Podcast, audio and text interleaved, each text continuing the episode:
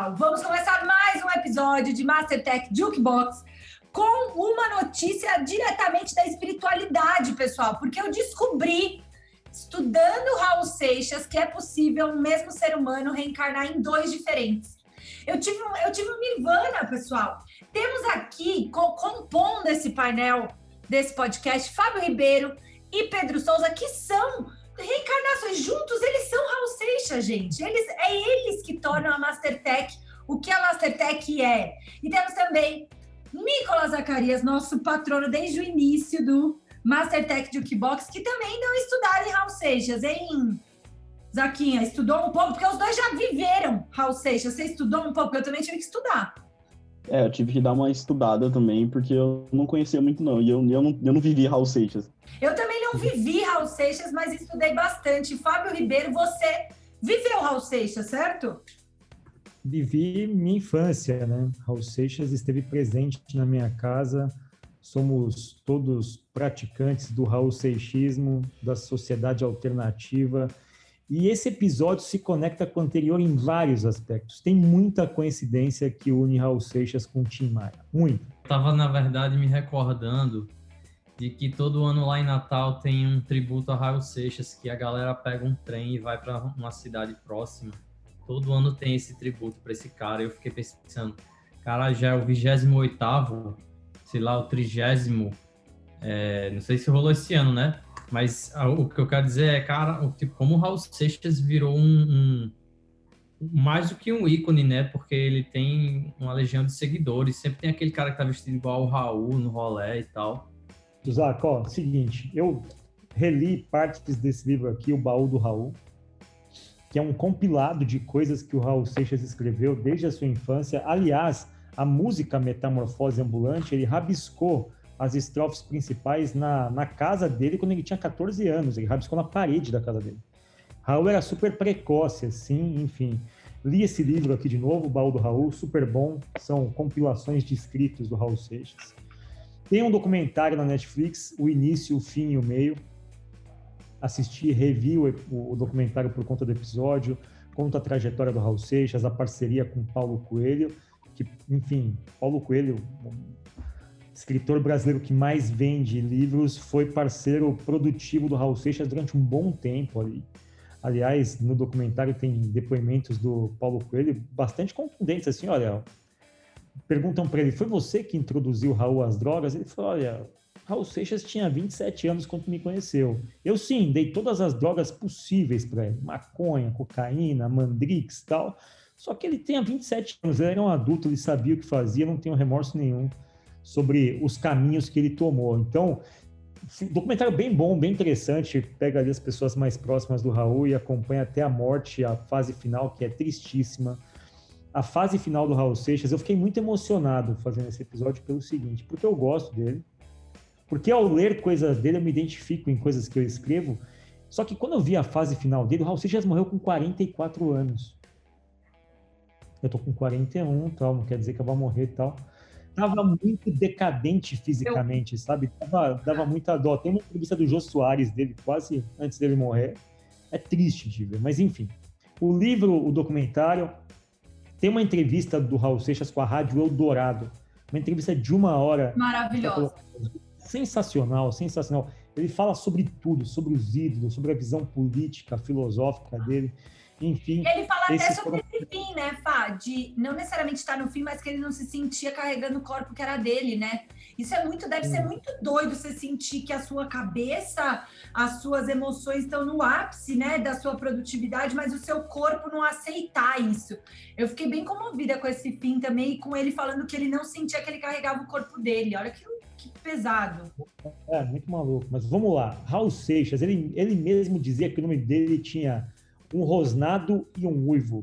Um rosnado de Ra e um uivo no final. Uh! Ele falava isso para todo mundo, que meu nome é a combinação de um rosnado com um uivo.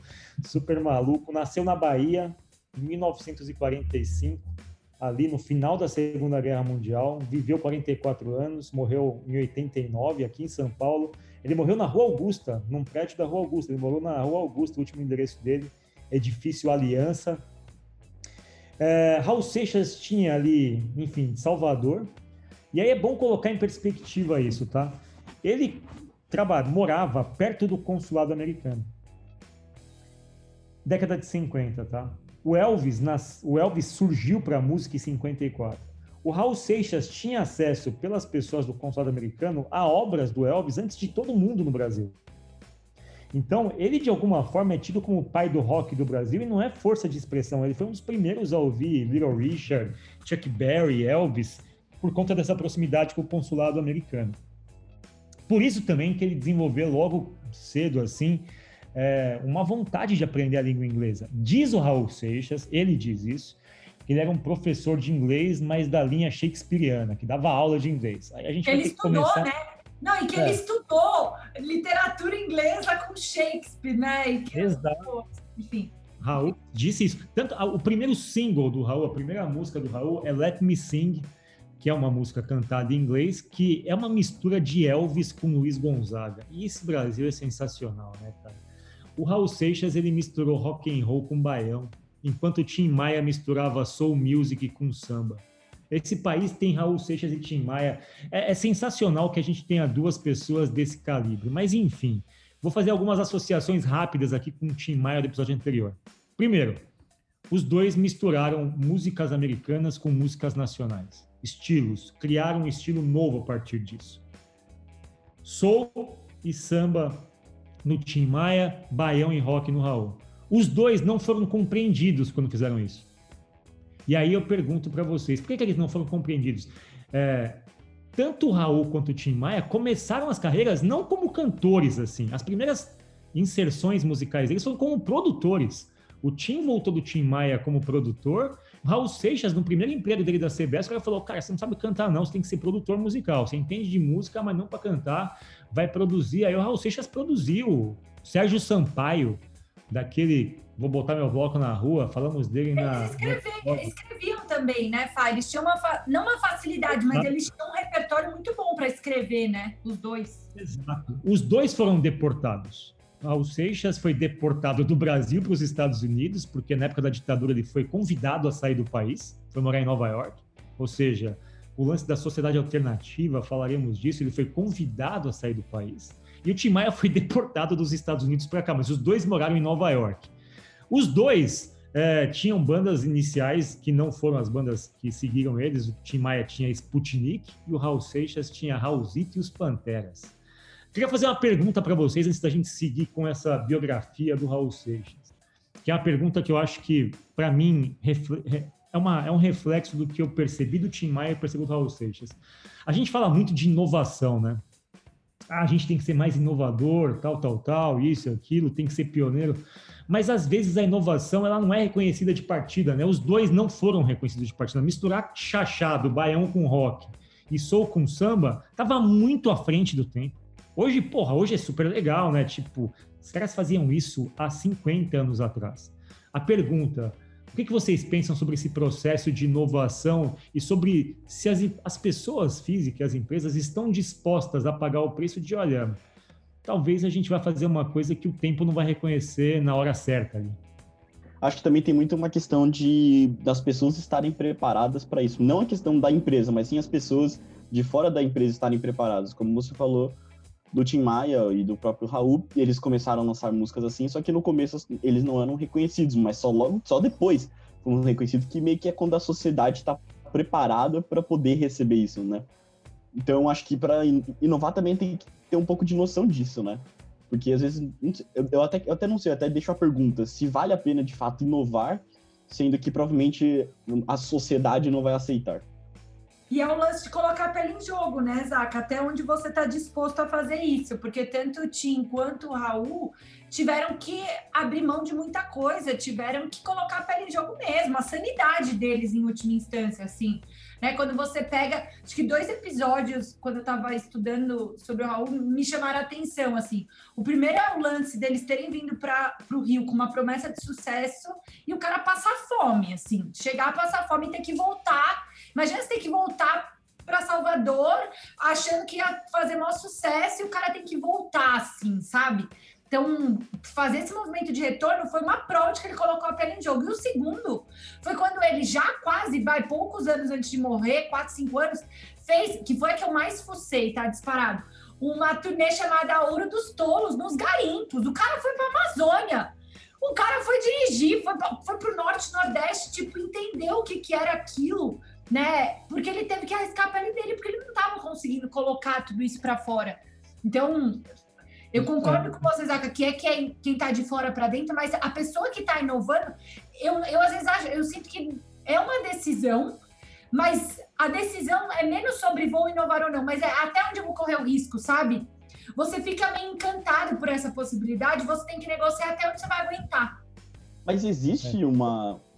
Eu realmente não sei não existe, por exemplo, uma, uma forma de planejar isso, né? Tipo, até onde então, eu posso ir. Eu acho que não, Zó. Uma métrica, né? Eu acho que tem o que, o que funciona para você, Fá. Eu queria te ouvir, mas eu lembro até hoje, quando eu decidi pedir demissão, é, para mim era muito claro que eu precisava, que o fundo do poço para mim era quando eu tivesse que voltar para casa dos meus pais. Não por nada, mas no meu inconsciente, se eu não conseguisse ganhar X para pagar o aluguel e poder morar sozinha, né, e não depender mais dos meus pais, eu tava equivocada, eu ia ter que parar de tentar, né, fazer as coisas do meu jeito, ia ter que arrumar um emprego e seguir minha vida, assim, que foi o que ambos acabaram tendo que fazer, né, mas é, é muito maleável até onde você aguenta, sabe, Isaac? Mas eu não acho que tem uma métrica exata, Fá, você acha? Então, é, essa pergunta do Zac é boa porque ela coloca inovação numa perspectiva que eu gosto de discutir. Eu acho que nem o Tim Maia nem o Raul Seixas sentaram lá e falaram, vou inovar. Não é assim que, se, funcionou, entendeu? Os dois, vou pegar a história do Raul. É, o Raul tinha uma formação muito sofisticada. Ele se formou em Direito na Universidade de Salvador. Ele tinha interesses em filosofia e psicologia e ele dava aula de inglês.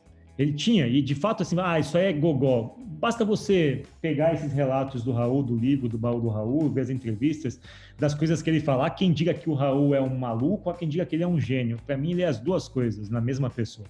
Ele é um gênio maluco, um maluco beleza, como dizem mesmo sobre ele. Mas aí, qual que é o meu. Aí eu vou chegar na tua resposta, Zaca. A carga de conhecimento que o Raul Seixas tinha era desproporcional à das pessoas que estavam à volta dele. Por exemplo, ele tinha acesso à música americana quando ninguém tinha. Certo? Na Bahia. Original, né, Fá? Ele fala que ele estudou latim e inglês porque ele queria ler o original. Ele acessava coisas que as pessoas não acessavam. Exato, e acessava as coisas que as pessoas não acessavam antes dessas pessoas numa sociedade onde a informação não estava distribuída como hoje. Mas vamos pegar hoje especificamente. É, quando você me pergunta se existe uma métrica, eu acho que existe, existem algumas boas práticas do tipo, hoje é mais fácil você ter um grupo com mais volume de informação, mas de forma sincronizada e distribuída. E hoje, se você. E aí, qual que é o lance? Do que, que adianta eu, ter, eu ter um conhecimento muito maior do que todo o resto da sociedade se a sociedade não vai me entender? Então, assim, mesmo que eu faça isso de forma indireta e que eu não pense em inovar, eu acho que eles não pensavam isso, só que eles estavam criando um produto que não existia. Não existia público, assim. O público precisou de uns 10 anos para falar: ah, entendi. Aqui em São Paulo as pessoas não sabiam nem que era Luiz Gonzaga. Como é que iam saber que era Luiz Gonzaga mais Elvis? Imagina que uma pessoa aparece cantando uma música com sotaque nordestino imitando o Elvis. Pô, é primeiro que eu não sabia que tinha rock no Nordeste. Segundo, não sabia que existia Luiz Gonzaga. Terceiro, quem é Elvis? Ou seja, é muita informação para alguém que está fora desse contexto. A é, mãe dele, coisa. né, Fá, quando tem alguns vídeos que fala que a mãe, de, a mãe dele meio que abandonou o Raul, falou, ah, tá bom, vaza da escola que eu cansei de brigar com você. Né, a mãe e o pai, tipo, ó, não adianta mais segurar o guri, não vai dar. Por, e ela falava, né, ela tem, tem relatos, ele conta que ela falava que ele ficava se atirando no chão com o Liri Rich.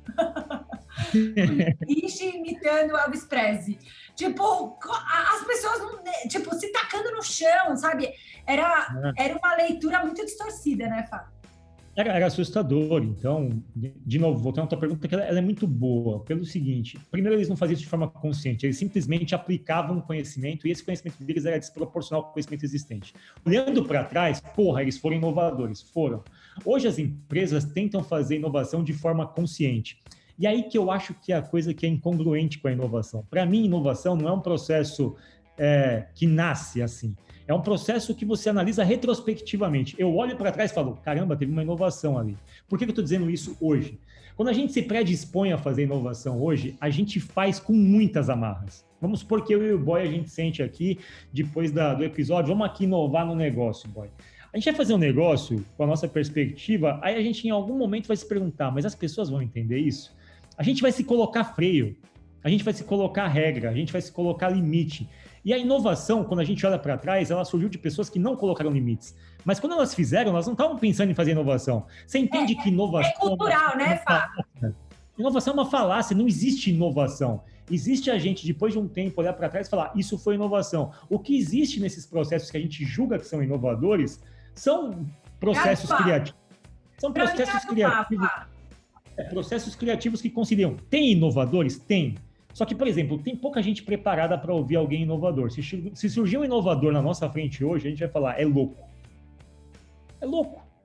Então a inovação virou um processo muito controlado. No final das contas, a inovação que a gente vai observar em 2021 foi de algum louco que pensou há 3, 4 anos atrás. Só que quando ele pensou 3, 4 anos atrás, ele não era inovador, ele era um louco. Então, para mim, a palavra inovação ela embute uma falácia, não sei o que vocês acham. Dei uma viajada, porque hoje é o episódio de Raul Seixas, então eu estou com verdade poética para viajar.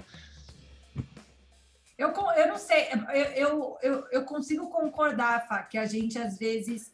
O que, a nossa missão enquanto inovadores não é se colocar esse totem e falar eu tenho a verdade.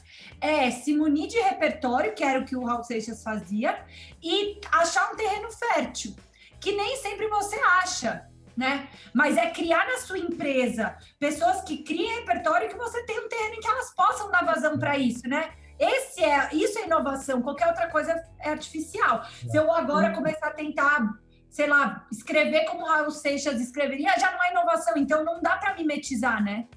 Exato. Se, e, se eu tô, e se eu tô criando algo achando que aquilo é inovação, aquilo já não é inovação, porque já não é inovação para mim, inclusive. Se eu já sei o que é aquilo, já não é inovação para mim. Inovação, cara, é quase como se fosse uma coisa que surpreende a si próprio. Tipo, ok, eu fiz, mas eu não tinha essa capacidade de imaginar. Enfim, é uma viagem, Zaca, mas a sua pergunta é ótima. Eu queria puxar um lance da sua pergunta, que é o seguinte, o que a Ká falou. O Raul Seixas, ele era muito inquieto. Vou, vou, vou, dar, vou dar uma resposta para vocês. O que, que vocês esperam de uma pessoa quando você pergunta para ela quais são os seus ídolos? Ele responde o seguinte: meus ídolos são Nero, Elvis, Professor Pardal e Passarinho Cagacebo. Porra, aí você começa a pensar, a, as respostas do Raul eram tão surreais, porque eu fui entender quem que é o Passarinho Cagacebo, né? É um passarinho que tem esse nome, né? Um nome de, enfim, nome popular, passarinho cagacebo, que é um passarinho nômade, que ele não guarda moradia em lugar nenhum, é um passarinho que não, não fixa a residência. E eu falo, cara, o cara até quando faz esse tipo de coisa, você tem que olhar, porque professor Pardal é dos quadrinhos, né? O cagacebo é um bicho da natureza. O Nero é uma figura da mitologia romana, figura da, da, da história romana, botou fogo em Roma tal. O Elvis é do rock. Aí você fala, meu, esse cara tem um grupo de interesses, e aí eu vou entrar Repertório, na minha questão. Fá! Repertório. Exato, exato. Uma pessoa para dar uma resposta dessa e ela fazer sentido tem muito repertório, Zaco. Então, é, se você disse que tem métricas, eu acho que para mim, eu acredito muito nisso e eu falo isso em todas as aulas que a gente dá. Repertório. O que, que você acha, Boy? Eu acho a mesma coisa, eu acho que não tem fórmula não, Zaco. É, eu acho que é, isso é o problema, porque se tivesse fórmula, todo mundo fazia. E eu acho que esse é o lance, quando, quando a pessoa inovadora cria algo e gera um boom, é, e aí isso passa a se tornar uma fórmula para as outras pessoas. Todo mundo começa a copiar. Todo mundo começa a copiar isso fervorosamente. Isso sempre aconteceu e acontece até hoje. É, é, uma amiga minha também estava falando, estava conversando com ela, ela morou um ano no Japão e ela falava que achava bizarro isso, o japonês, quando ele curtia, claro, estou generalizando, viu? Não, não, não tenho suficiente cultura sobre o Japão, mas ela falou que, que o, o japonês pirava numa coisa, no outro dia ele estava vestido, por exemplo, igual o Bob Marley. Gostava do, do, do Bob Marley, no outro dia ele comprava o gorrinho, ele estava igual o Bob Marley. Porque no bagulho dele, no, no, no, pensamento dele, tem que ser igual o cara, tem que se vestir igual o cara, só que não é aí. É, é, esse é que é o lance, e aí que eu concordo com o Fábio. Inovar é, é, é, é difícil, porque a grande maioria das pessoas tem medo de fazer isso. Não sei porquê, elas têm seus motivos, mas elas têm medo de dar esse passo no escuro, porque é um tiro no escuro.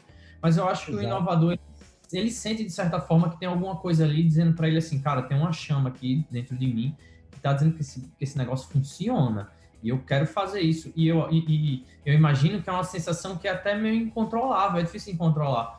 Eu acho que, não sei se o Fábio vai falar, mas parece que tem uma história que o Raul mesmo, ele é, aproveitou que o cara do estúdio que ele trabalhava viajou e pegou essa semana de estúdio que ele ia trabalhar e gravou o, o, o primeiro CD dele, ou da banda dele. Disco, né? exato, né? porque, é, exato, porque tinha isso, né? Você não pode ser cantor, você tem que ser produtor tal, e o Raul fez. Aliás, vamos entrar nessa história do. O Raul ele despontou na cena nacional com Ha Bandolo. É o álbum de é o álbum de estreia dele, digamos assim. Teve algumas compilações antes, mas o álbum oficial ali, primeiro é o Trig Ha Bandolo, que tem a música Ouro de Tolo. Ouro de Tolo, vamos colocar todo mundo em perspectiva aqui. É, para mim, a letra do rock nacional, da música nacional, enfim, é a melhor letra que existe. Você vê, depois leiam a letra de Ouro de Tolo. Leiam. E tentem entender, vamos tentar entender o contexto disso. Essa letra foi escrita em 1973. Tá? O Brasil vivia sob ditadura, ditadura severa. Na ditadura, o que se vendia como argumento para manter aquele estado de ditadura era de que o Brasil estava vivendo um milagre econômico, de desenvolvimento econômico. E o Raul Seixas começa Ouro de Tolo, e olha o brilhantismo desse cara. Ele começa a letra, na época da ditadura, com toda a censura, criticando o governo de uma forma lírica que o governo entendeu. Porque, em tese, ele estava criticando a sociedade de consumo em 73, consumo que era valorizado pelo governo, que em tese dizia que a gente vivia um milagre econômico, que as pessoas podiam comprar seus carros e apartamentos, ele fala: Eu devia estar contente porque tenho um emprego, sou dito cidadão respeitável e ganho 4 mil cruzeiros por mês. Eu devia agradecer ao Senhor por ter tido sucesso na vida como artista. Eu devia estar feliz porque consegui comprar um Corcel 73. Na mesma frase de introdução da música de Ouro de Tolo, ele está falando sobre a suposta estabilidade que o governo promete, ou seja, o emprego, o salário, agradecer ao Senhor, à religião, por ter podido comprar uma posse e um carro. Essa letra, se você lá do começo ao fim, ela é uma crítica social contundente à sociedade de consumo, feita na época da ditadura. Ela não foi censurada, porque a letra é tão inteligente, mas tão inteligente, que nem os censores pegavam. Quando você lê Ouro de Tolo hoje, 50 anos depois, 47 anos depois, a música permanece atual. É sensacional a inteligência do Raul Seixas nesse aspecto de como ele estava na frente. E assim, em tese, dizem que ele tinha um jeito de falar que era quase como um precursor do rap, né? De você falar a letra, de você verbalizar coisas num formato musical diferente daquela época. Raul Seixas, para mim, ele tinha assim coisas geniais, mas é, entrando nesse aspecto do início da carreira e pegando essa questão da, da do, do, início da fase dele, a pergunta que eu queria fazer para vocês é a seguinte: o que, que vocês acham, e aí, sobre essa multidisciplinaridade dele? O fato de ele ter várias coisas que ele, enfim, compreendia, estudava, ele dizer que ele era um leitor voraz e, ao mesmo tempo, ele ter feito um intercâmbio, assim, forçado, mas fez um intercâmbio. Hoje a gente fala muito sobre generalista versus especialista. O que, que vocês acham sobre o quanto isso foi fundamental para ele ser quem ele é? Essa multi, essas multicamadas. É que eu não sei, o Fá, você acha que ele era. Eu acho que ele era generalista no que ele aceitava de input. Então ele não. Na entrevista né, da Rádio Dourada que você citou, ele fala que ele adorava filosofia, mas ele odiava Kant. ele não deixava que as outras pessoas é, filtrassem a informação para ele, sabe? Nisso ele era extremamente generalista, assim, ele recebia como input tudo. Mas eu tenho a sensação que para ele era muito claro que aquilo tinha que virar ou letra ou música. Aquilo tinha que virar né, algum escrito ou música. O output para ele era muito claro. É, então, não sei se ele é generalista. Para mim, não, ele era uma, uma aberta, eu, sabe? Eu não acho. Eu acho que ele era meio que uma esponja mesmo, assim como você disse. Ele disse que Kant, ele assim, ele deu aula de filosofia três dias, mas ele falou que Kant cansou ele. Kant é muito chato, ele é muito deprimido, então eu não aguentei mais aula de filosofia. Ele fala isso. Mas enfim, eu não sei. Hoje, cara, eu, assim, eu vou falar de mim. É muito ruim falar de si próprio, né? Mas eu, eu tenho, eu, eu acho que eu tenho um conjunto de interesses muito esquisito para as pessoas que estão perto de mim, assim. Eu gosto de coisas muito diferentes, só que ao mesmo tempo, quando eu estou fazendo o meu trabalho, tudo aquilo é um alimento para mim, tudo. Mas é isso, Fá. Por isso que eu acho que o, o seu trabalho ele pode não ser tão generalista, ele é super especializado, super dedicado, super focado, entendeu? Mas você se permite receber como input qualquer coisa, entendeu? O que eu quis dizer? Não, concordo, concordo, mas, mas é como é que ensina isso? Ensina-se isso, ensina-se curiosidade. Meu, a, a, questão é, todo mundo fala, pô, a gente precisa dar aula de inovação. Cara, inovação, ou enfim, o aspecto da curiosidade é inato. Você, você não treina uma pessoa para ser curiosa, ou treina. O que, que vocês acham disso? Eu acho que você não treina uma pessoa para ser curiosa, mas você treina ela para conseguir as informações que vão alimentar a curiosidade dela. Né?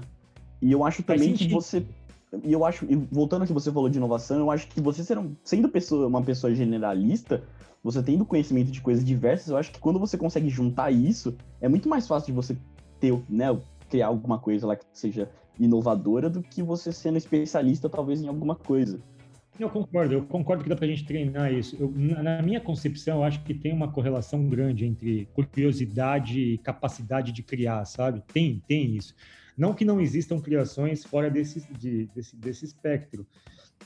É, o que eu acho que tem de legal nesses artistas que a gente olha para trás e vê a história é isso, é um misto de história de vida de sofrimento, de curiosidade, de intercâmbio, de você ter uma cultura. Pô, o fato do, do Tim Maia e do Raul Seixas terem ido para os Estados Unidos quando ninguém ia é um puta diferencial. Ninguém ia para lá. Exatamente, fato. E, e, eles souberam canalizar isso, né? Eles souberam aproveitar isso. Quando ele fala, né, que a, o melhor presente da ida, pra, de, da ida dele para os Estados Unidos foi ter dormido dois dias na casa do John Lennon.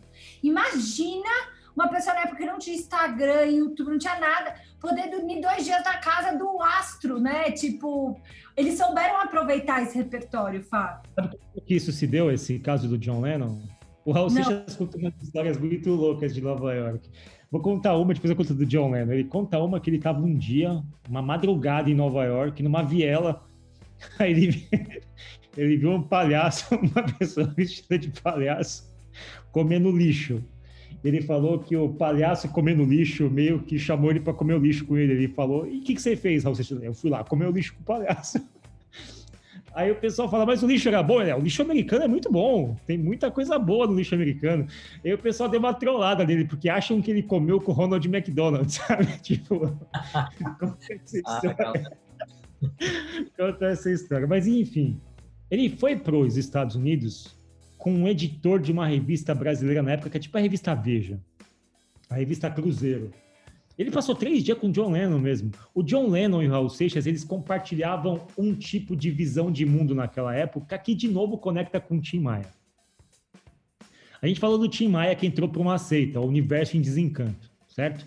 E o Tim Maia fez todo um álbum voltado à imunização racional, Universo em Desencanto e tal.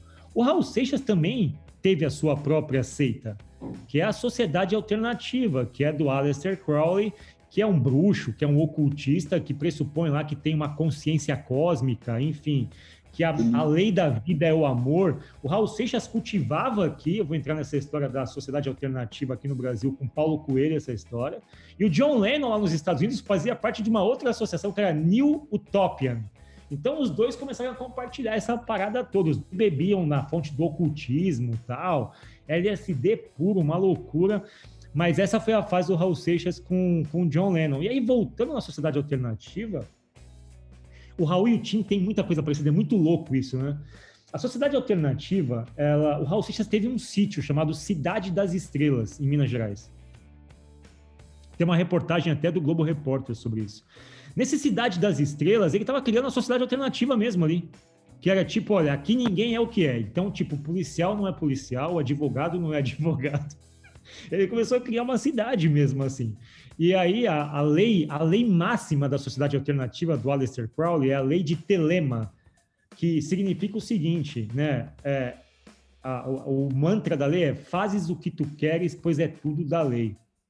O amor é a lei, o amor é, o amor, é a lei suprema. Ou seja, se você está fazendo com amor, faça o que tu queres, pois é tudo da lei da lei. Então a sociedade alternativa era esse, era esse manifesto, né? esse pulso, é, o pulso da coisa era isso. E o Raul Seixas, quando ele falava sobre isso, ele não falava de forma despropositada. Ah, ele mesmo diz: meus, meus, os meus discos são ontológicos. Ontológico significa discos que se pretendem a explicar conceitualmente a origem do universo, dos seres tal. Se você pega as letras, são todas filosofias profundas assim.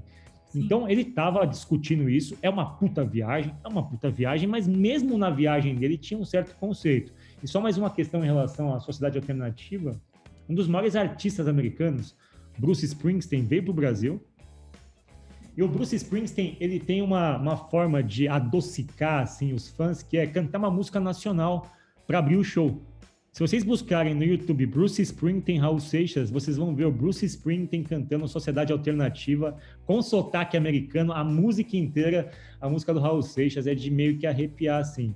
Mas em relação à Sociedade Alternativa é isso. E a pergunta que eu faço para vocês, trazendo um pouco de aspecto lúdico para o episódio, é o que, que vocês veem aí no mundo hoje que é um exemplo de uma sociedade alternativa que vocês gostariam de viver? Eu tenho um, eu tenho um exemplo. Vai, é, eu também tenho eu tenho, eu tava vendo é, com tipo uma amiga minha tinha, já tinha me falado disso. Aqui em casa a gente fala às vezes também. É, lá, lá em Berlim parece que tem uns pubs que você não consegue entrar facilmente, sabe? É, o cara, você não entra, seja porque você não está vestido de, de acordo, seja que o cara não foi com sua cara. E a galera, e assim, lá não dá para filmar esses lugares tá ligado? Mas é, uma amiga minha entrou em um desses, ela disse que foi umas três vezes, e o relato que ela dá é de um lugar extremamente louco, completamente à frente do seu tempo, assim. Um lugar, eu não vou nem falar, porque tem coisas aqui que eu acho que não dá para falar no, no podcast, mas é uma coisa que, tipo, nós mesmos que nos achamos, assim, pessoas, sabe, tipo, com pensamento moderno, aberto, claro, é, tipo, é um negócio muito surreal, assim, tipo, de outro mundo. Mas, assim, uma coisa que você não, você não quer falar no podcast, mas você queria viver lá. Ai, eu, eu queria conhecer, mano. Qual é o problema? Como é que é? Você tá... Tem um nome. Fiquei extremamente curioso pra, pra saber o que é isso. Um deles se chama Bergen, depois dá um, um Google aí. Bergen. É o, parece que é o mais difícil de entrar sabe? É, mas é o que eu quero dizer é o seguinte, assim, esse, esse lema de sociedade alternativa, de, de sociedade do amor e tal, é, era, era isso que eu queria dizer, assim, tipo, é, o Raul, para mim, passa muito isso, ele tá muito, realmente à frente do seu tempo quando ele pensa sobre isso, sabe? É, essa democracia da, da, da, da, gente poder ser como a gente é, entendeu? E mesmo hoje, assim, tipo, 50 anos depois, 40 e poucos anos depois, é, da, do nascimento dele, claro, né? É, Tipo, mesmo hoje a gente é muito, muito bloqueado em várias instâncias sociais, com vários tabus. E, e, e tipo, tem um cara que nos anos 70 já, já falava uma coisa que, sabe, que hoje em dia a gente vê assim, em, né, em pequenos, pequenos lugares assim acontecendo, né, levanta um pouquinho a nossa orelha, né, assim, pô, você acha que esse cara tava talvez falando uma coisa que pode ser que ele esteja realmente falando de um negócio que é no futuro que é até mais além do que, a gente tá vivendo agora. É muito louco Gente, isso, né? Você deu um Esse... Google, eu dei um Google no negócio, tá escrito assim, ó. Em Berguém, a festa não é para fracos. Aberta de sexta à noite até segunda de manhã, a casa permite que você fique por lá quanto tempo aguentar. Então você não pode dormir, mas se você se manter acordado de outras formas, amigão, fica aí três dias de jejum, fumando o que você quiser, bebendo, enfim. Mas, qual que é, qual que é a tua sociedade? Qual que é, qual que é o teu modelo de sociedade alternativa? Boa. Eu fiquei pensando, né? Eu acho que eu tenho algumas, não do ponto de vista de teorias, e algumas delas, obviamente, não existem, mas que me servem de alternativa ao que a gente tem hoje. Talvez o recorte que eu mais olho é a educação. Eu queria dar um filme e um livro de referência é, que eu acho que eram sociedades alternativas e que conseguiram construir um legado. Acho que o primeiro é bem mainstream, assim, a gente fala bastante desse filme, que é Capitão Fantástico, né? E ele mostra para mim o choque que é você tentar fazer uma sociedade alternativa no mundo atual. Né? Viver em sociedade é muito difícil e criar alternativas é mais difícil ainda, porque você vai deixar a gente machucada, você vai é, se machucar, é muito difícil você conseguir se descolar. Então, quem não viu, não acha que é um capitão de herói, não, que é um filme de herói. Capitão Fantástico é um filme de educação, de sociedade alternativa, de questionamento. Então, acho que para mim eu adoraria viver em um lugar parecido com o Capitão Fantástico. Não, não sei se tenho tarimba, se tenho coragem de aguentar o efeito rebote disso, mas acho sensacional, me inspira muito. E o segundo tem um livro chamado República das Crianças, que é o meu segundo livro favorito de educação, depois de. É, olha, eu falei que era o livro favorito, esqueci, do Rancieri, do, do, escrito pelo Rancieri. Ah, O Mestre Ignorante, lembrei. O Mestre Ignorante é o meu primeiro livro, o segundo livro chama República das Crianças. E ele conta sobre escolas republicanas, no sentido, não no sentido político, mas de que era tudo deliberado. Então ele conta a história, por exemplo, de um de um de um quando as crianças dormem lá, de um internato na Inglaterra onde não tem professor, as crianças mais velhas formam as menores e é isso aí. E conforme então tem entrada contínua num canto e você tem a obrigação de ir formando a turma e eles meio que vão autogerenciando. E não tem supervisão adulta. E ninguém se mata, e ninguém morre. Tipo, como assim? Eu, eu e eles relatam coisas incríveis, né, do que aconteceu nessa, nessa escola. Eu tenho um pouco de ansiedade de fazer esses experimentos sociais, porque eu acho que pode ter consequências drásticas, ao mesmo tempo eu me interesso muito de ver o que, que seriam essas alternativas, principalmente em educação, sabe?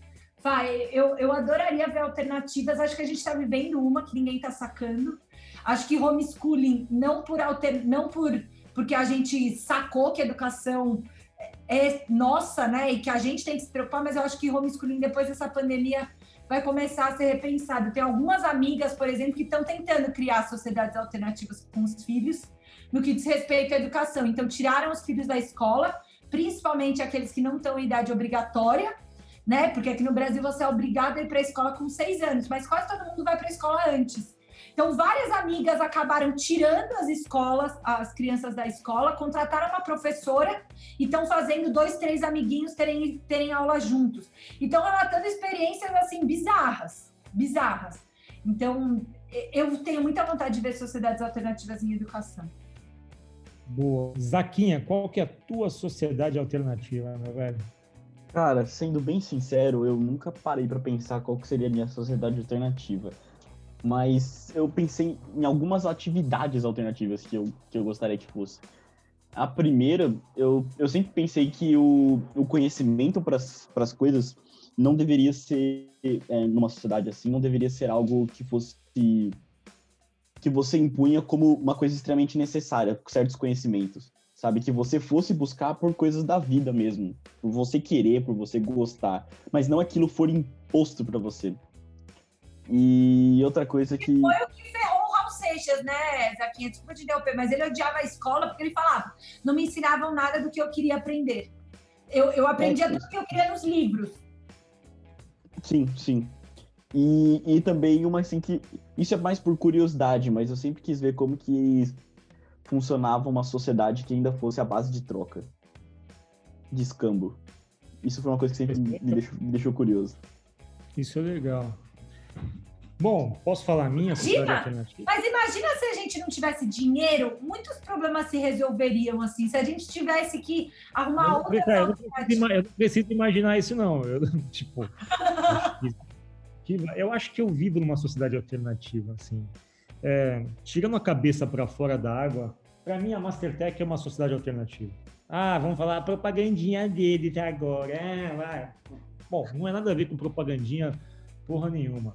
Pelo seguinte, cara, a gente vive com a nossa grana, a gente não tem investidor, a gente nunca pegou dinheiro em banco, a gente faz o que a gente quer, do jeito que a gente quer.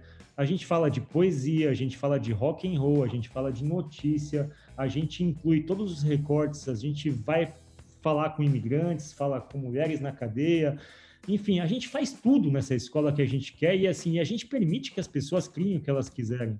A gente treina criança, professor, a gente treina idoso, executivo, estagiário, empresa de rico, empresa de pobre, gente que não tem empresa, desempregado, a gente dá bolsa para todo mundo que pedir bolsa, desde que ela tenha uma necessidade de aplicação daquilo. A gente, de alguma forma, é uma sociedade alternativa onde não tem tanta hierarquia, as pessoas têm liberdade para exprimir suas opiniões, a gente faz documentário de poesia, a gente, enfim, discute música no meio do expediente, tentando fazer vínculo disso com, com negócios. A gente tem uma série de elementos aqui que para mim são, pô, eu, eu se fosse imaginar uma empresa alternativa, eu falaria, pô, que legal. Eles mantiveram, fazem tudo isso e mantêm um certo nível de idoneidade, de respeito, de, enfim, de linha ideológica, ah, mas eles não são ricos, não são bem-sucedidos, não ganham dinheiro. Pô, é uma sociedade alternativa, não é uma sociedade rica. Não, e os parâmetros, os parâmetros passam a mudar, né, Fá? Você passa a contar outras coisas. Esse sucesso foi criado na sociedade que não é alternativa, né? Eu acho então, que a nossa empresa, na nossa perspectiva, é uma sociedade alternativa, no sentido de que ela não é nem tão fora do comum, mas o resto é tão tradicional e tão burocrático e tão fechado que a gente passa a ser visto como uma sociedade alternativa. Eu acho isso legal, eu acho isso legal. Fala aí, fala aí, boy. É, é, eu, eu, eu, não acho que a gente faz o que a gente quer, acho que a gente faz o que a gente acredita. Exato, exato. Isso, isso. Acredito. Você faz todo sentido. A sua correção é muito mais válida, é muito melhor que a minha. A gente faz o que a gente acredita. E eu acho que a gente mesmo tem alguns filtros morais entre a gente. E quando a gente fala, cara, a gente acredita nisso. Quando a gente não acredita, a gente briga entre a gente. Então, eu acho que a gente ainda está num mundo muito é até utópico, assim, sabe?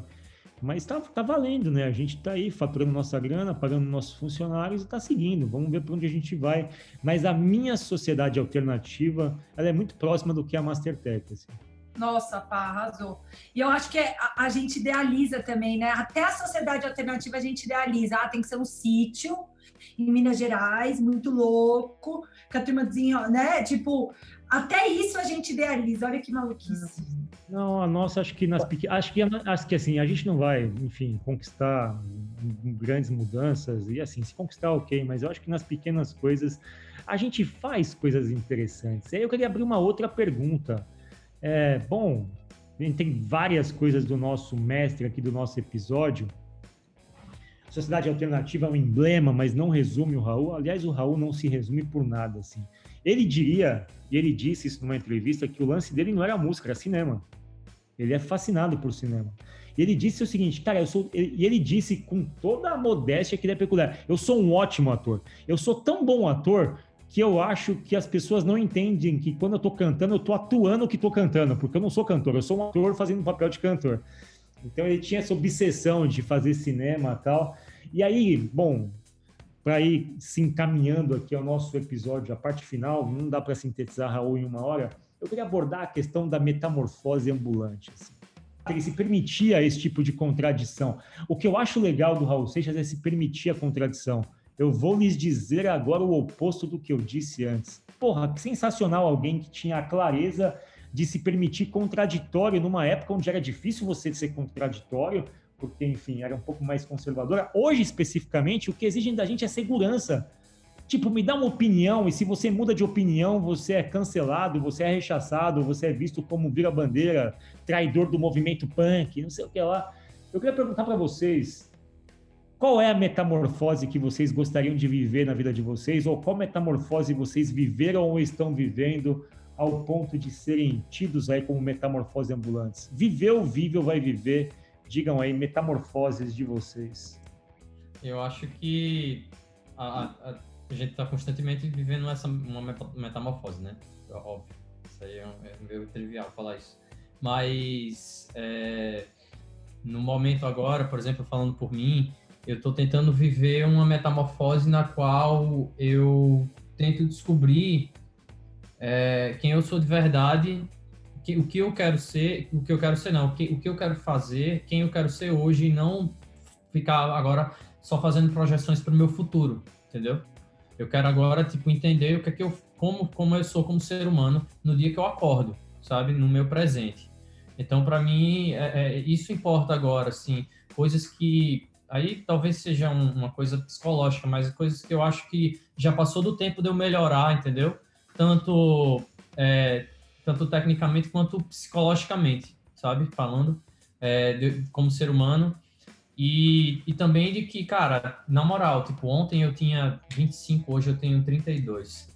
E eu não posso ficar vivendo apenas em projeção. Eu preciso entender que hoje é um dia que, que sabe, que o sol apareceu, que eu quero tomar um café, sabe? Que eu quero fazer algo é, produtivo, que eu quero fazer algo enriquecedor. É difícil, mas é, é como o Fábio está dizendo, é uma metamorfose, né? É uma transformação ambulante. Boa, boy, muito legal. Isso, cara, sensacional. E sabe uma coisa que isso que você falou me remeteu aqui? É, você falou tudo o que ele não fazia e ele dizia isso. Eu tenho uma dificuldade de viver no momento, Raul Seixas dizia. Eu tenho um senso de impermanência, de impermanência, que quando eu estou vivendo a felicidade, eu já fico imaginando que ela vai acabar e antecipa a tristeza. Ele falava isso. Ele falava isso e isso fazia dele uma pessoa muito angustiada, ele antecipava as coisas. E você vê a letra do, as letras do Raul Seixas, são todas antecipações de angústia, assim, né? É muito maluco, mas enfim, bela colocação, boy, muito bonito falar sobre isso, porque a sua metamorfose pressupõe viver no estado natural, cara, que é muito louco. É se, me, é se metamorfosear para viver na naturalidade, o que é quase uma contradição em si, mas é obviamente uma coisa muito louca de se fazer. Fala aí, Cá, sua metamorfose. O que, que você gostaria, viveu, vive, tá vivendo? É uma coisa que eu não vou falar, mas foi a primeira coisa que veio na minha cabeça. Eu conto depois. Que eu Episódio acho... secreto, hein? Um monte de gente querendo falar coisas que não, não pode falar. Eu posso falar, eu posso falar, mas a primeira coisa que passou na minha cabeça, não sei se é porque eu tô entrando numa idade que muita gente tá tendo filho. E eu acho que uma parada que deve ser, assim, bizarra pra mulher deve ser ter filho, assim. Porque você, assim, vou, vou, eu tive duas amigas muito próximas no sábado que me descreveram partos, trabalhos de parto, assim. E, cara, é um troço muito louco, que é. Eu ouvi de uma delas que o corpo faz coisas que você não sabia que ele faria. E ele meio que manda o seu cérebro fazer inconscientemente. Olha que doido você pensar numa, num lance de você gerar uma criança. Foi a primeira quando você falou assim: ah, o que, que você ainda acha que você vai passar? Eu sempre passei a minha vida falando que eu nunca seria mãe na minha vida, que eu ia adotar, que era eu não ia colocar, não ia gerar uma vida nunca, não sei, toda Hoje eu fico pensando que deve ser assim bizarro você passar por essa experiência de gerar uma, uma vida assim, deve ser meio meio científico assim. Então, essa era que eu não ia falar, falei. E a que eu ia tinha planejado que eu ia falar é que eu acho que enquanto mulher, e aí, de novo, usando meu lugar de fala de ser a, a mulher do, do episódio aqui do, do podcast, eu acho que é muito louco que a gente passa por muitas.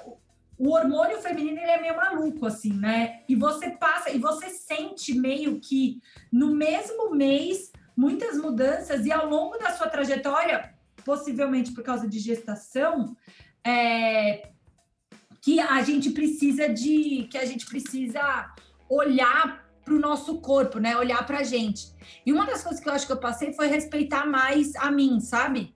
Eu passava muito por cima de tipo, ah, eu posso dormir pouco, ah, eu posso, sei lá, fazer exercício de jejum. Eu, sabe uns negócios assim meio passando por cima de mim? Eu acho que essas sacar que sendo um corpo vivo, mas principalmente sendo mulher, se eu reparasse um pouco mais o que, que eu tô sentindo, quais são os sinais que o meu corpo tá mandando, eu ia conseguir tirar máximo proveito, sabe? Eu acho que isso foi uma metamorfose que eu passei nos últimos tempos. Você conviveu comigo é, em fases diferentes da minha vida, assim, guria com 21 e com depois de quase 30, é, para mim foi uma metamorfose esses últimos 10 anos no que diz respeito a me conhecer do ponto de vista quase que biológico, assim, sabe? De entender quais são os meus limites, o que que dá, o que que não dá. É, enfim, para mim, eu, eu acho que eu passei por isso. Eu olhando de fora, percebo uma metamorfose em você, assim, nítida, assim, muito nítida. Mas é. é muito, muito nítida e é muito bonita de ver, porque é uma metamorfose que ela junta vários aspectos, assim ela junta aspectos de maturidade biológica, maturidade pessoal, maturidade profissional, de revisão de conceitos de mundo, de adaptação de, enfim, é muito pertinente. E aí, Isaac, qual que é a tua metamorfose, meu velho? Quer virar então, corintiano e quando?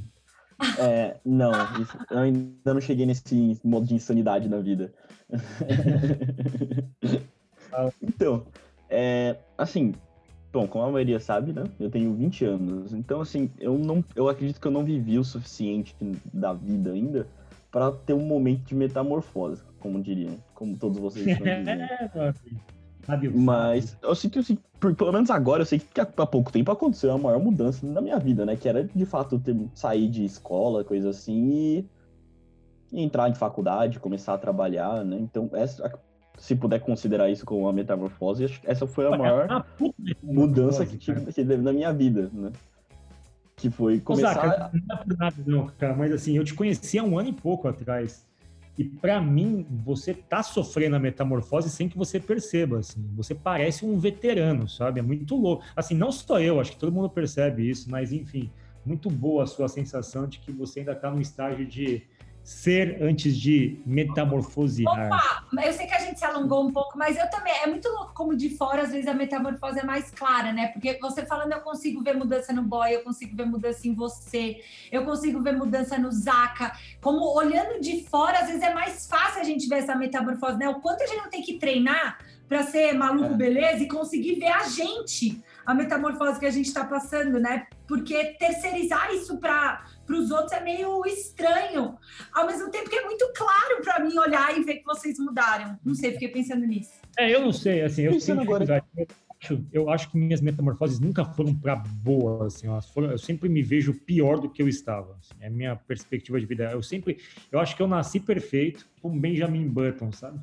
Mas a, a minha metamorfose, só para encerrar o bloco, que eu acho que, que eu queria viver, eu de fato queria ir para um lado mais artístico da minha vida, sabe? Eu queria, eu queria abraçar um lado mais artístico. E assim, quando eu digo artístico, eu não quero virar o Frank Sinatra, nem o Banksy, nem o, enfim, o Van Gogh, nem o Caetano Veloso. Meu lado mais artista é, cara, tá bom, ok, eu quero, quero poder, se é para se é ter minha barraca hippie em algum lugar, ou ler minhas poesias no farol, mas eu gostaria de viver da sua arte.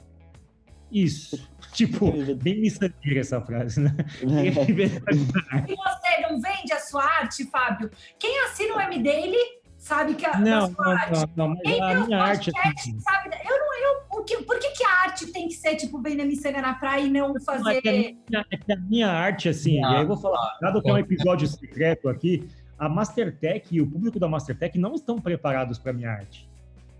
A minha arte é mais pro estilo de Frank Zappa, um negócio meio incompreensível, assim, um negócio que, ah, quem que é esse meio Borat, meio um negócio que as pessoas falam. é, não é uma arte palatável, assim. Mas enfim. Lança brava, lança brava aí. Eu acho que você faz arte todo dia, na minha opinião. Todo dia. É. Acho que você bota arte no conteúdo. E para mim é isso que faz o conteúdo ficar especi especial, é. ficar mágico. Mas antes de acabar o episódio, eu queria abordar uma coisa que a gente falou aqui. O Raul Seixas tinha angústia. E a gente vive numa sociedade muito angustiada. Muito, muito angustiada, porque a gente quer antecipar os sentimentos e as sensações. A gente quer antecipar as coisas. Eu queria encerrar esse episódio com uma música, para a gente ouvir pelo menos um minuto dessa música dentro do episódio. É, a música tem um nome forte. Ah, mas vocês estão todos satânicos, ah, deprimidos, eles vão cortar os pulsos quando acabar. Não, nada a ver. E eu não estou sendo original em encerrar alguma coisa com essa música. O próprio documentário dele encerra com essa música. Mas percebam como o Raul Seixas, por ter tanta informação e repertório, ele começava a ficar muito angustiado também, que é uma é um sintoma dos tempos, né? O excesso de informação causa angústia, a pandemia acentuou isso, e está todo mundo hoje fazendo terapia e tomando antidepressivo. Eu queria encerrar esse episódio com essa música para a gente ver um pouco do brilhantismo dele como letrista, do quanto ele reunia sensibilidade e perspicácia, um pouco de loucura, e de como essa música, ela traz tudo isso de uma forma muito poderosa. E quando você ouve essa música e fala, esse cara não existe mais, você fala, caramba, esse cara existiu? Ele existiu mesmo, ele é de verdade, porque a letra é muito profunda. Eu queria tocar para vocês aqui, para a gente ir para o nosso encerramento. Ouçam silenciosamente até a gente encerrar aqui o nosso episódio. Vocês dão suas palavras finais. Eu sei que determinada rua que eu já passei não tornará a ouvir o som dos meus passos. Tem uma revista que eu guardo há muitos anos e que nunca mais eu vou abrir. Cada vez que eu me despeço de uma pessoa, pode ser que essa pessoa esteja me vendo pela última vez. A morte surda caminha ao meu lado e eu não sei em que esquina ela vai me beijar. Com que rosto ela virá? Será que ela vai deixar eu acabar o que eu tenho que fazer? Ou será que ela vai me pegar no meio do copo de uísque? Na música que eu deixei para compor amanhã? Será que ela vai esperar eu apagar o cigarro no cinzeiro?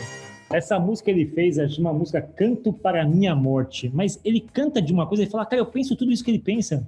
Eu penso essas coisas do tipo, será que a gente vai se acabou o podcast aqui, de repente um de nós desaparece? É muito louco porque isso é o sintoma da, da sociedade atual, né? A gente antecipar sensações, emoções, a gente vive nesse caleidoscópio de informação, sentimento, necessidade de autoafirmação, tal. Raul Seixas ele meio que nas letras dele trazia isso. Então, ele fazia essa leitura num tempo que não era digital, ou seja, a angústia é um estado permanente queria encerrar o nosso episódio com esse tipo de reflexão. Eu queria que vocês encerrassem. E a sua metamorfose, Fábio Ribeiro, tem a ver com o lance da arte, essa angústia de você é, achar que escrever não é uma arte, é isso mesmo? Não, a minha metamorfose seria. Eu ainda acho que tenho muitos. Eu tenho muitas amarras sociais ainda. Eu acho que eu ainda sou um cordeirinho da sociedade, eu faço muito do que a sociedade espera que eu faça e não que eu vá sair para aí de bunda de fora, chacoalhando, ah, tá aqui só a sociedade. Não, não é isso que eu estou falando, mas eu ainda acho que eu me importo muito com o que as pessoas pensam, com a opinião alheia, eu me importo muito ainda de ser aceito, de, enfim, das pessoas gostarem de mim, do meu trabalho. A minha metamorfose pressupõe que eu não ligasse mais para essas coisas, que eu vivesse mais feliz comigo mesmo. Essa é a minha metamorfose pessoal. E foi mais um Mastertech Jukebox, um podcast semanal que a gente junta negócio com música, com documentário. E quem sabe a gente vai até parar de falar de música e vai falar de outras coisas, porque é como a gente falou aí. A gente faz o que a gente acredita. E o que a gente acredita é o que a gente quer. Então, só aceita que dói menos. Agradeço demais todo mundo aí que nos acompanha, tá? Um abraço, fica ligado aí, manda uma mensagem se puder, manda um e-mail, um poema, o que você quiser. Vem junto para a gente, vem fazer parte da nossa sociedade alternativa aí. Um abraço.